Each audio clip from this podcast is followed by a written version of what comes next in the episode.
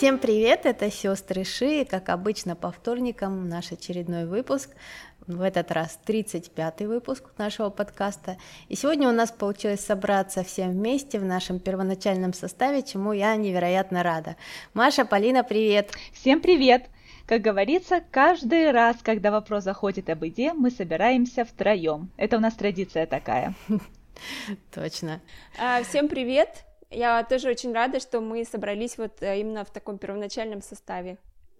А, мы с Машей по-прежнему там же, где и были. Маша в Соединенных Штатах, я в Италии, а вот Полина уже в очередной раз успела переместиться и сейчас находится в Грузии.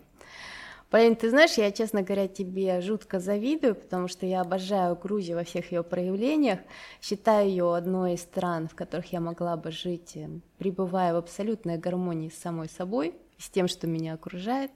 А вторая такая страна Португалия, и третья Австрия. Все эти страны абсолютно разные, и можно сказать, что никакой логической связи в выборе стран не прослеживается, но для меня все логично. А, в любом случае, Грузия у меня на первом месте, и хотя я была там в последний раз в прошлом веке, но судя по твоим описаниям, то, что я больше всего ценю в этой стране, осталось неизменным. Я имею в виду удивительное сочетание душевности, духовности, сердечности. Это то, э, что принадлежит Грузии. И когда ты там, ты внутри этой атмосферы, но уезжая, эту атмосферу можно увести с собой лишь э, в виде воспоминаний, вызывающих чувство, схожее с ностальгией по дому, и такое яркое желание вернуться, кучу рецептов и немного специй. Во всяком случае, у меня это произошло именно так. И где бы я ни жила, я всегда стараюсь найти способ а, раздобыть грузинские приправы всеми правдами и неправдами, потому что не мыслю себя без э, грузинской кухни. И еда это вообще такой маркер, как мне думается, она многое может рассказать об отдельно взятом человеке и об обществе в целом. Я вот, например, бывает, разглядывая продуктовые покупки человека, стоящего передо мной а, в очереди к кассе, отчетливо представляю себе, чем этот человек живет, с кем он живет и все такое. А, само собой, что это всего лишь предположение, но почему бы не поиграть а, в угадайку, пока ждешь свой черед. Ну и, конечно, анализируя кулинарные традиции разных стран, э, не перестаю удивляться тому, как много может рассказать еда о стране и живущих в ней людях. А вы что думаете об этом? А, я вот хочу сразу стрелку перевести хитроумно. Мне вот очень интересно а, по поводу штатов. Отличается ли кухня в зависимости от штата? И если да, то с чем это связано? Ну, понятно, что вопрос адресуя Маше. При таком разнообразии, Маш, как вы вообще выживаете? Это очень интересный вопрос, потому что каждый штат в Америке это отдельная маленькая страна. И в стране иммигрантов представлены все кухни мира, о которых мы только можем думать и мечтать. Но что я заметила, проживая здесь, что со временем многие теряют свой естественный вкус, потому что им нужно адаптировать свою кухню к среднестатистическому потребителю, чтобы выжить. И в большинстве случаев, к сожалению, они отказываются от разнообразия специй и пряностей или добавляют их в минимальном количестве. То есть, если вы идете а, в корейский ресторан, то кимчи, конечно, уже не тот. А, говоря о штатах в отдельности, то а, Конечно, Калифорния и Юго-Запад а, находятся под влиянием Мексики, и а, жизнь там всегда лучше с авокадо. Техас славится своим барбекю и супом чили, а Луизиана гордится своей креольской кухней, доставшейся ей от бывших французских колоний. А, меня очень часто спрашивают, что же такое креольская кухня, и какое самое главное блюдо на столе, то самый известный полусуп или полурагу называется гамба. И ингредиенты могут быть совершенно любыми. Это и морепродукты, и курица, и обжаренный бекон. К нему добавляется обязательный соус ру, это такая мучная прожарка, овощи и традиционная креольская специя сассафрас. Чикаго, где мы на данный момент проживаем, состязается с Нью-Йорком. У кого пицца круче? Чикаго она толстенная, представляете, сыр на сыре. А в Нью-Йорке она тонюсенькая, что с нее все стекает. Флорида и в особенности Майами известна своими кубинскими мотивами в еде. С исторической точки зрения, я читала, что европейские колонизаторы завезли в Америку белую муку, сахар и многие молочные продукты. И в этом году я увлеклась э, индейской культурой, то есть э, их, больше их кухней. И интересно наблюдать, как возрождается их э, культура сегодня, и вместе с ней возрождается целое направление кухни предков.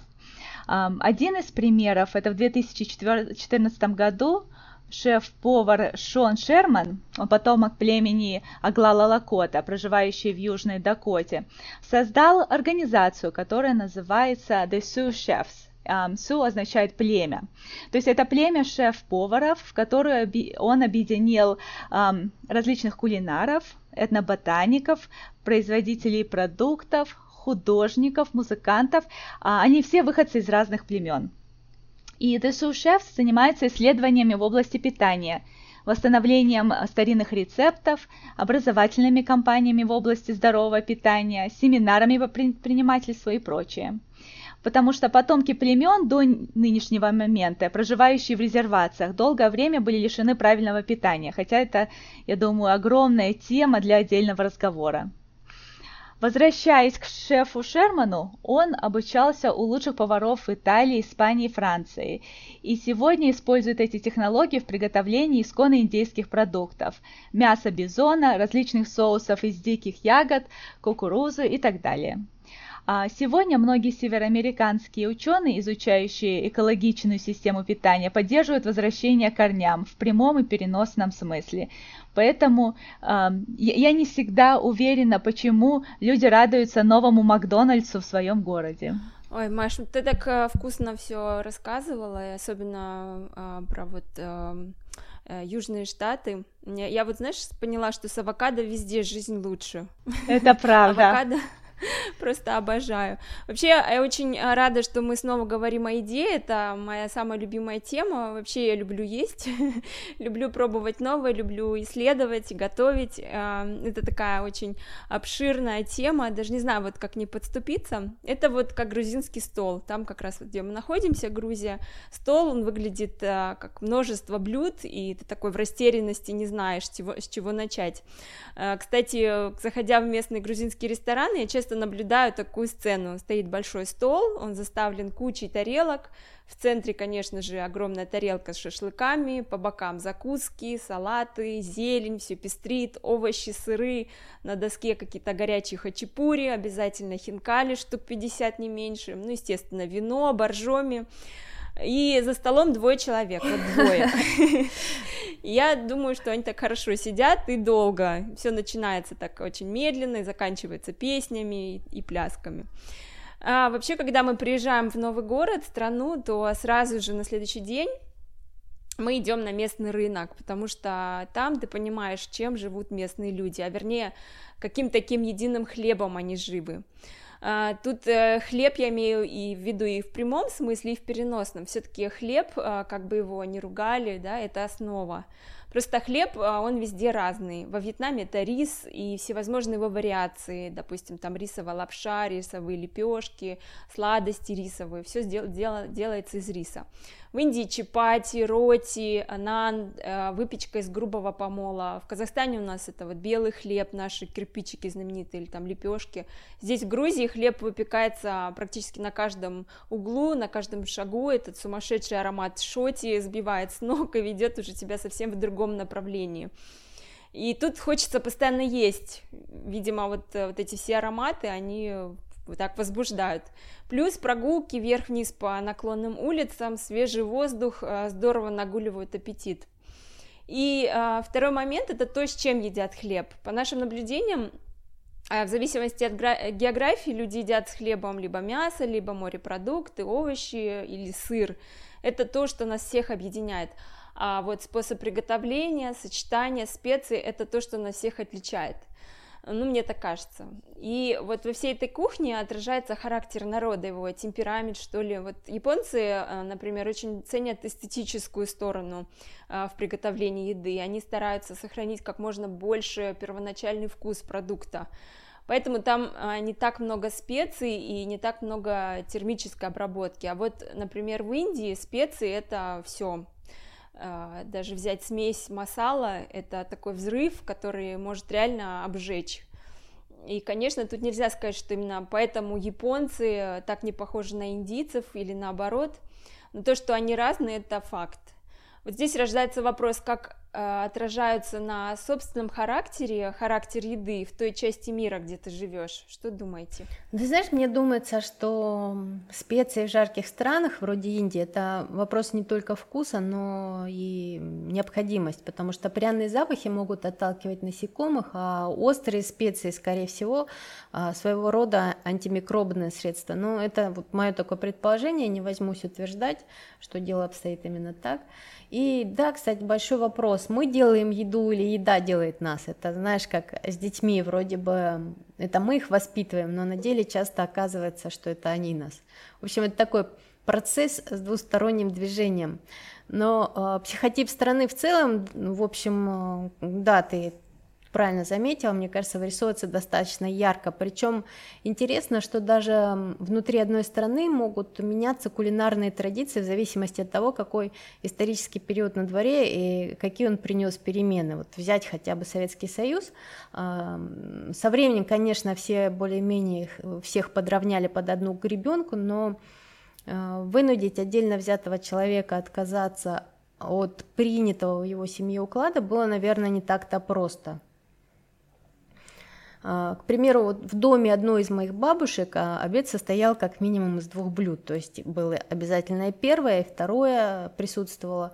А, и так было принято в семье, где она выросла, и она эту традицию продолжала. В то время как уже в нашей семье, семье моих родителей, запросто обходились каким-то одним вариантом, либо первое, либо второе. И я подозреваю, что ну, так было в большинстве э, семей хотя не знаю наверняка. Э, опять же, чем быстрее темп жизни, тем меньше времени у людей на готовку. И все в той же одной стране, объединяющей в себе, например, э, Москву, которая и в те времена жила в достаточно интенсивном темпе, и, скажем, там, города Кавказа или Средней Азии, где жизнь идет размеренно, не спеша. Соответственно, отношение к еде и ее приготовлению были разные – и сейчас я так подозреваю разные. И пока я не начала жить в Москве, я плохо себе представляла вообще, зачем нужны полуфабрикаты. Я, кстати, так никогда и не смирилась с идеей полуфабрикатов или замороженной уже готовой еды. Но э, я знаю людей, которые готовят сразу на всю неделю, замораживают такие порционные контейнеры. И вот тут, конечно, во мне все мое кавказское детство и среднеазиатская юность встает на дыбы, потому что для меня вобравшая в себя много от культуры и ментальности этих стран, еда — это не вопрос подзарядки тела из серии «поел и побежал», это скорее предлог к тому, чтобы побыть вместе, насладиться общением, такой итальянский вариант. Это как казахский чай, который вот э, принято наливать помалу, да, вот еще спрашивают, тебе с уважением или без уважения. Ну, и опять же, приготовление еды – это тоже ритуал, кстати, недавно посмотрела несколько, если можно так сказать, альтернативных индийских фильмов, альтернативных тем, которые обычно всплывают в голове при словосочетании индийское кино. То есть тебе там ни зиты, ни гиты, ни танцора диска. И вот в каждом из этих фильмов так или иначе затрагивалась тема приготовления еды. И вот эти фрагменты приготовления еды, э, движения рук повара, они прям завораживали. И один из фильмов «Ланчбокс», кстати, совершенно европейский по духу и по манере повествования, но в то же время неразрывно связан с обычными каждодневными индийскими реалиями, потому что эта история могла случиться только в Индии, больше нигде. И еда в этом фильме, по сути, главный герой.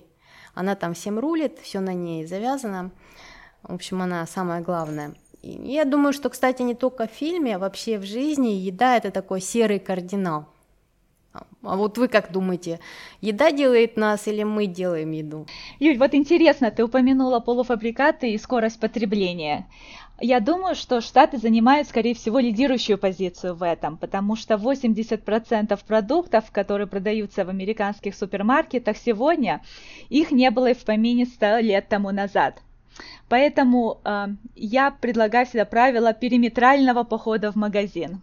То есть, а, когда ты заходишь в магазин, ты не идешь сразу же внутрь и бродишь среди полок внутри магазина, а идешь по периметру, где в основном расположены овощи и фрукты и продукты питания, состоящие из одного-трех ингредиентов, или, по крайней мере, ингредиентов, которые вы можете прочитать. Другая тенденция, которую я наблюдаю в Штатах, это снекификация, то есть поглощение упакованных снеков вроде ореховых батончиков и прочего. Большинство американцев а, в возрасте от 18 до 35 как минимум заменяют один полноценный прием пищи в неделю различными перекусами. Вот недавно как раз в нашем районе открылась компания по производству чайных кубиков – эти кубики состоят из миндаля, семян тыквы, нектара агавы и органической пудры черного чая. Я называю это еда для здоровых хипстеров.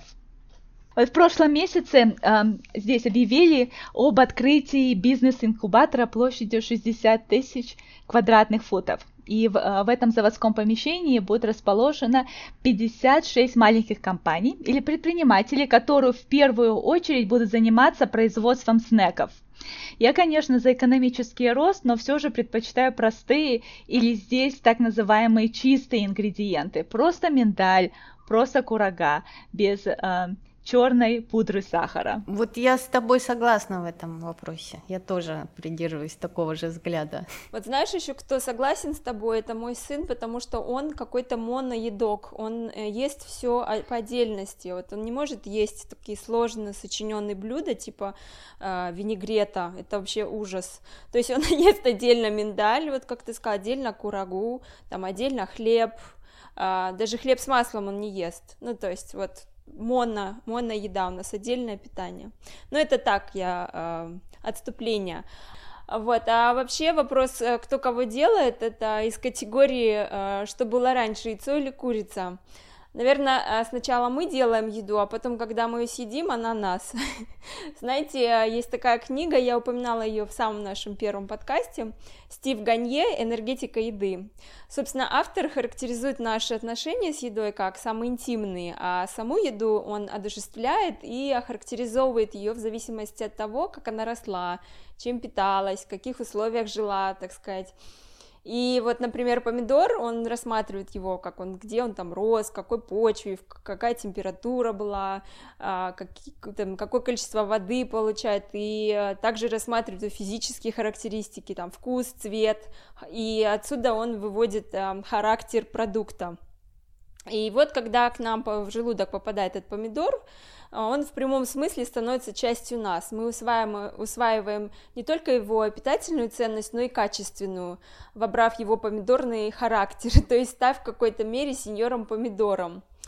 А, и вот в такой а, манере он расписывает качество всех продуктов. Ну и там, например, там есть даже и мясо, да, то есть он рассматривает, что там, что там, например, овцы, они такие немножко боязливые, да, и когда мы съедаем там какой-нибудь стейк, а, то эти качества нам потом переходят. Ну и кто знает, в следующий раз, когда ты принимаешь решение, кто за тебя его принимает больше, ты или та еда, которую ты съел. Ну, это я вообще шучу, а вообще книга, конечно, не научная, потому что научно обосновать ее было бы сложно, хотя автор об этом сразу же говорит, что книга построена чисто на интуиции, хотя и не лишена определенной разумности. Вот а, по себе знаю, что в разные периоды жизни мне нужна разная еда. Это а, также зависит от географии, природных условий. Если ты постоянно проживаешь во влажном, жарком климате Индии, например, или Юго-Восточной Азии, то ты питаешься, соответственно, и хочешь питаться холодными соками, салатами, рисом с овощами, много пьешь жидкости, воды. Переезжая в более суровые условия, тебе хочется более твердой пищи, более концентрированной, что ли, а, и подобная корреляция, вот по моим ощущениям, существует, например, когда ты более подвижен физически или менее, когда в жизни больше стрессов или меньше. И ну, тут можно много найти взаимосвязи. И плюс еще нам часто говорят, там, скушай банан или шоколадку, когда не хватает эндорфинов. Или в Индии говорят, что специи и острый перец придают тебе эмоционального огня и раздражительности. Это вообще интересный вопрос. А у меня к вам еще такой вопрос. Вот сейчас мир становится более подвижным. Я имею в виду, что нам стало легче перелетать с одной части суши в другую. Перемещаются при этом не только люди и чемоданы, а также и кухни. И если сначала повсеместно стали появляться итальянские, японские, китайские, какие-то другие национальные кухни, рестораны, то сейчас это уже так называемые фьюжн кухни, то есть смеси самых разных кулинарных традиций. Вот э, на ваш взгляд, в будущем останутся ли национальные кухни вот в чистом виде или будет что-то смешанное? А будущее, я имею в виду такое отдаленное, лет через 100-150. Пока тебя слушала, знаешь, вспомнила песню Высоцкого «Почему аборигены съели Кука».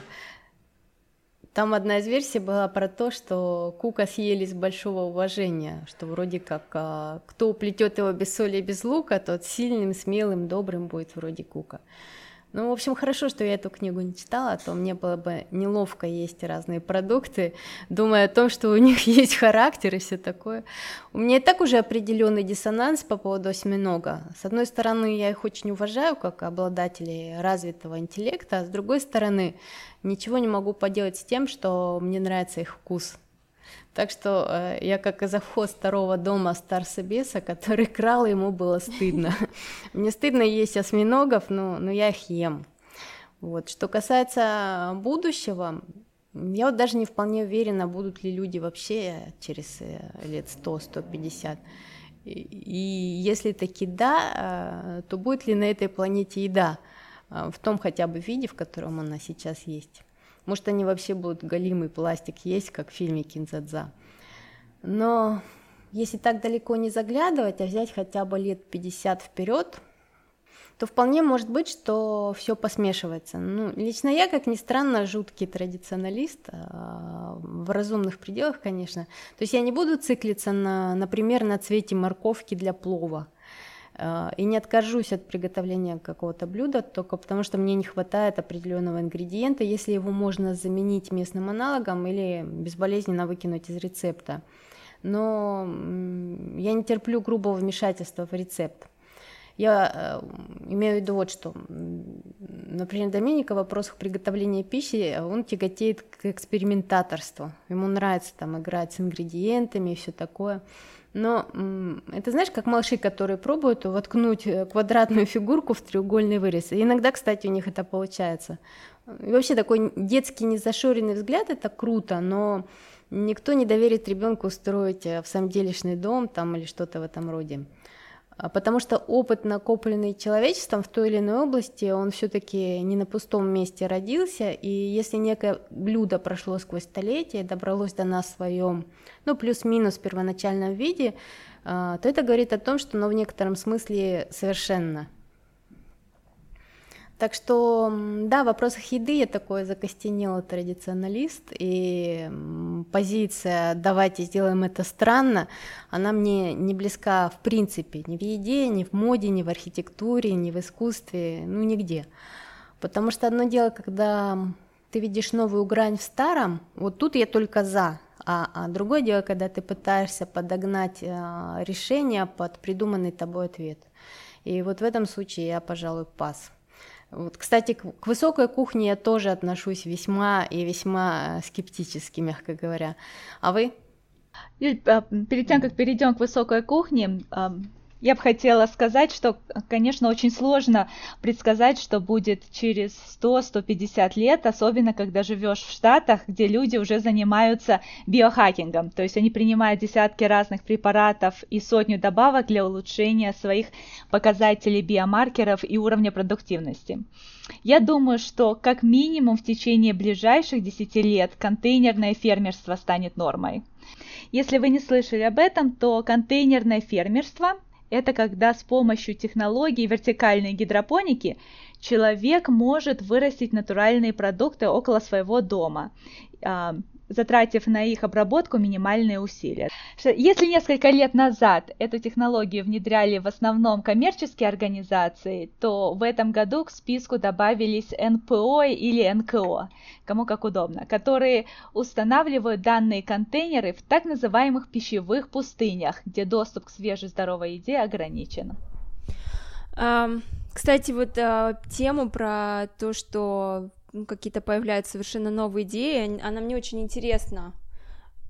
Ну, это такое тоже отступление. А по поводу высокой кухни, если задуматься, что Мишлен, который раздает звезды ресторанам с высокой кухней, это та же компания, что продает автомобильные шины. Вот не все знают, кстати, об этом. А если серьезно, то это как в пошиве одежды. Есть вот кутюр, который не предназначен для носки каждый день, это что-то уникальное для каких-то особых супер случаев, что-то странное, волшебное и чудное. И с другой стороны, претепорте — это удобная повседневная одежда из понятной ткани, понятного фасона, и то же самое, думаю, высокая кухня это не то, чтобы не для того, чтобы наесться, а скорее, чтобы удивиться и изумиться. А, как раз высокая кухня это всякого рода эксперименты. Это кухня фьюжн и молекулярная кухня. Я думаю, если на выходе это красиво и вкусно, то вообще здорово. А, вообще, по мне, самый главный критерий, по которому я оцениваю еду, это сочетание вкуса, питательности и внешний вид. Если на выходе можно плюсануть по всем этим пунктам, то мне, например, не важно, как а, кухня называется. В общем, я люблю и традиции, и я из-за новаторства. Самое главное, чтобы в конечном счете все не свелось к Макдональдсу. Хотя я и не против бигмачных но пусть, пожалуйста, будет э, разнообразие. Я немного по-другому на это смотрю, и на высокую моду, и на высокую кухню. И, и то, и другое напоминает мне сказки «Голый король». Ну, я вообще такой человек приземленный, как мы все уже поняли с предыдущих подкастов, где я откровенничала на тему Тарковского и шансонов. Так что, да, определенные вещи, они просто так для меня высоки, что, подозреваю, мне до них никогда не дотянуться. Но, как сказал один из моих любимых поэтов, у меня всего пять любимых поэтов не густо, но что есть, то есть.